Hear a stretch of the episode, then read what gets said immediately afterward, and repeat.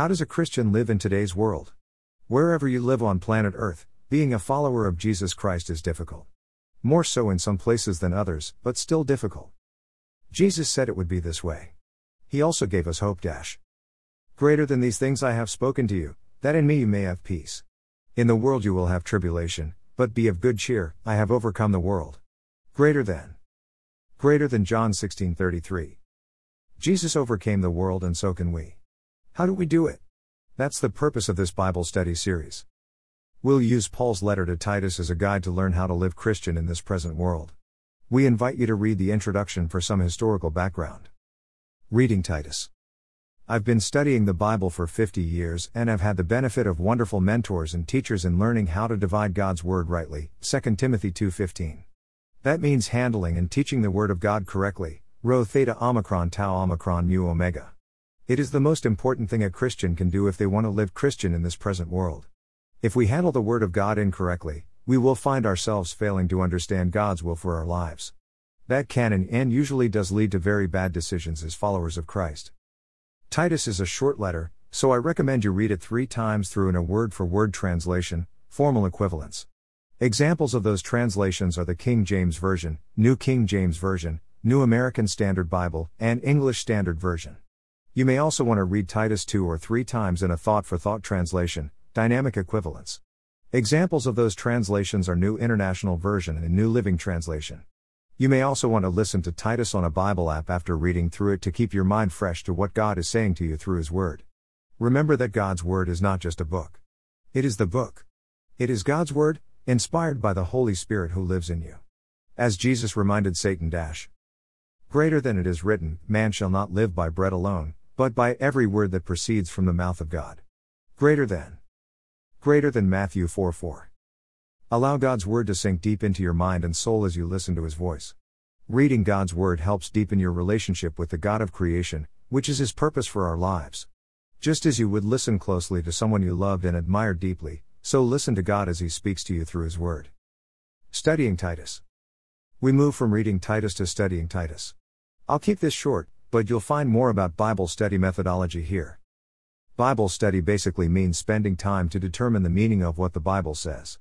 That means understanding what God meant when He inspired prophets and apostles to write His Word. You'll find hundreds of different interpretations about what Bible verses mean, but there's only one interpretation I'm interested in, and that's God's meaning. Text and context are paramount in studying the Bible. What does each word mean? What do the words of each verse mean? What do the verses mean in context? That process is known as exegesis, reading out of the text the author's meaning and intent. The opposite way of studying the Bible, which I highly recommend against doing, is known as eisegesis, reading into the text what the reader slash interpreter wants to find. That's a dishonest and dangerous way of studying the Bible. Unfortunately, it is the method many Christians use in studying the Bible. How do I know that? By listening to what they believe about the Bible. It's also the method many Bible teachers and preachers use in studying the Bible. How do I know that? By listening to what they teach and preach and reading their articles and books. It's one of the reasons that many sermons today are topical, jumping from one verse to another trying to get the Bible to agree with personal, often bad, theology, rather than contextual, verse by verse. It's easier to hide a lack of knowledge and understanding about the true meaning of God's Word through topical teaching than with contextual teaching. We will study Titus contextually with an eye on how to live Christian in this present age, Alpha Nu Iota. Greater than denying ungodliness and worldly lusts, we should live soberly, righteously, and godly in the present age. Greater than. Greater than Titus 2:12. So, let's begin our contextual study in Paul's letter to Titus. Titus 1 1 4. Greater than Paul, a bondservant of God and an apostle of Jesus Christ, according to the faith of God's elect and the acknowledgement of the truth which accords with godliness, in hope of eternal life which God, who cannot lie, promised before time began, but has in due time manifested his word through preaching which was committed to me according to the commandment of God our Saviour, to Titus, a true son in our common faith, grace, mercy, and peace from God the Father and the Lord Jesus Christ our Saviour. Paul the Apostle wrote to Titus during a short period of time between two imprisonments in Rome. A date of 63 or 64 AD is a good estimate of when Titus would have received the letter, most likely close to the same time Paul wrote his first letter to Timothy. You may want to read 1 Timothy when you're finished studying Titus to see the similarities in what Paul wrote to both men. Paul had been a follower of Jesus Christ for about 30 years by the time he wrote to Titus. Paul was a seasoned apostle with a very special commission directly from Jesus, for example, Acts 9, Acts 26, Galatians 1, 2 Corinthians 12. He had preached the gospel across the Roman Empire and spent many years in prison because of his preaching. Paul knew how to live Christian in the world of his day. Paul was a master theologian, as we will see in our study. However, he was also a humble servant. He called himself a bondservant of God. The Greek word is delta omicron lambda omicron sigma, which means bondslave, and was a person with no ownership rights of their own. Paul understood that he had been a slave to sin before Jesus called to him on the road to Damascus, Acts 9. Paul knew that Jesus had purchased him with his blood shed on the cross, Acts 20 28, Revelation 5 9. Notice how he emphasized being God's slave before mentioning his gift and appointment as an apostle of Jesus Christ. May we also have that same attitude as we serve God with our spiritual gifts. God's redemptive plan and its impact on the way the redeemed live in the world is a primary theme in Paul's letter to Titus, so it's not surprising that Paul would begin there. Notice in the first few verses how many themes of redemption Paul mentions. 1. According to the faith of God's elect. 2. And the acknowledgement of the truth which accords with godliness. 3. In hope of eternal life which God, who cannot lie, promised before time began. 4. But has in due time manifested his word through preaching. 5. Which was committed to me according to the commandment of God our Savior.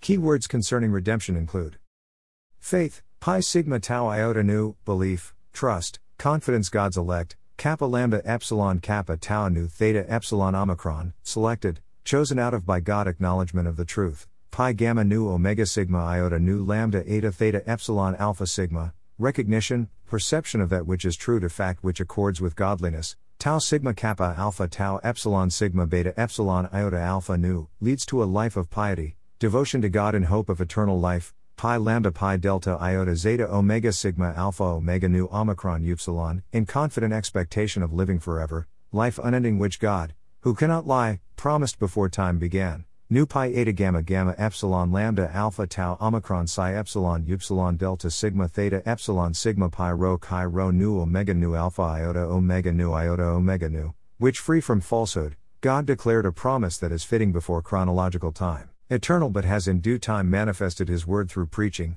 phi alpha nu rho omega sigma epsilon nu delta kappa alpha iota rho omicron sigma delta omicron iota sigma tau nu lambda gamma omicron nu alpha tau omicron nu kappa eta rho gamma mu alpha tau iota, revealed, made visible, made clear, now at the opportune time, season, uniquely owned by him, in the word, speech, and proclamation, preaching which was committed to me according to the commandment of God our Savior, pi iota sigma tau epsilon theta eta nu gamma kappa alpha tau pi iota tau alpha gamma nu tau omicron sigma omega tau rho omicron sigma mu nu theta epsilon omicron, which was entrusted to me according to the instruction, command, order, of the Savior, deliverer, of us, God.